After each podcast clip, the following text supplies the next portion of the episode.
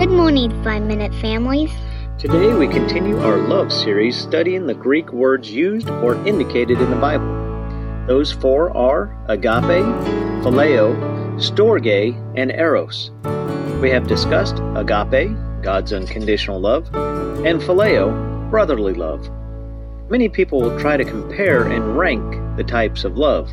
However, aside from agape, the other three loves are not meant to be comparative. Each is desirable, and this week we are discussing storge, family love. Often, parents will mention how they never knew true love until they had a child of their own. One mother told me that her love for her first child revealed more to her of God's nature than any sermon ever has.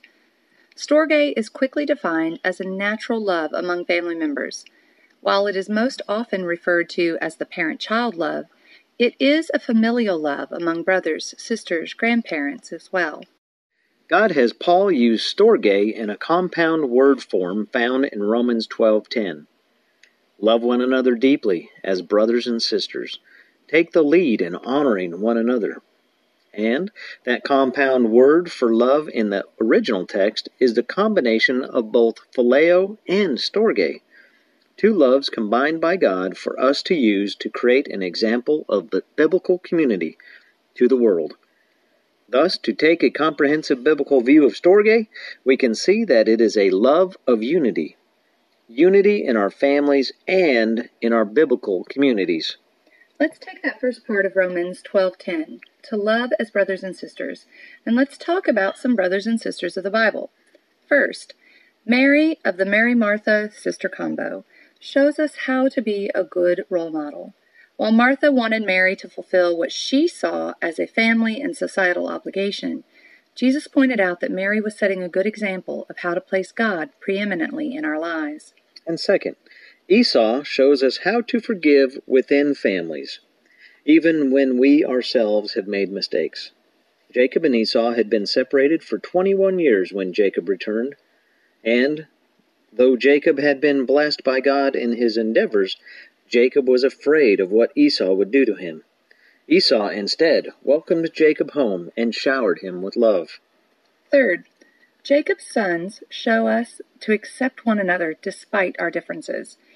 In the beginning, the twelve sons of Jacob were the epitome of a dysfunctional family, but they had to learn the lesson that our differences and our unique purposes can benefit one another.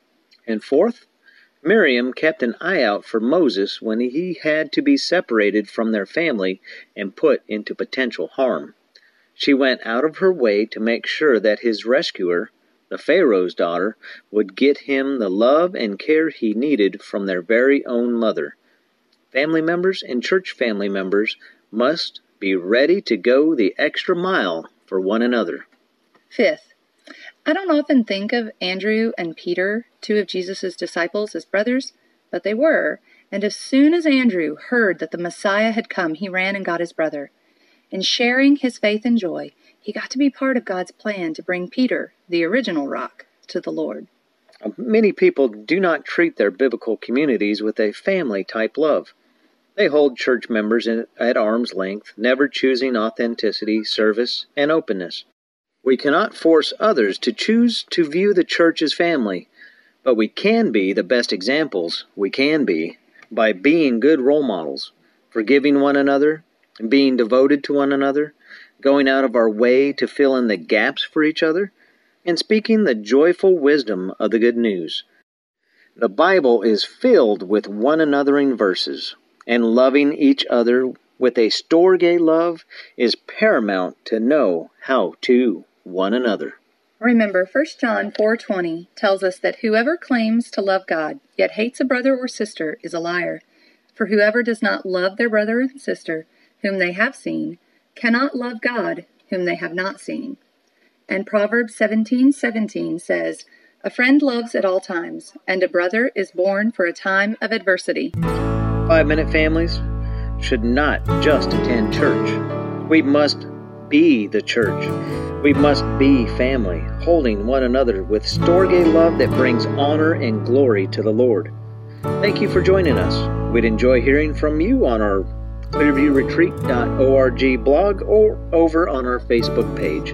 Have a wonderful week and be blessed.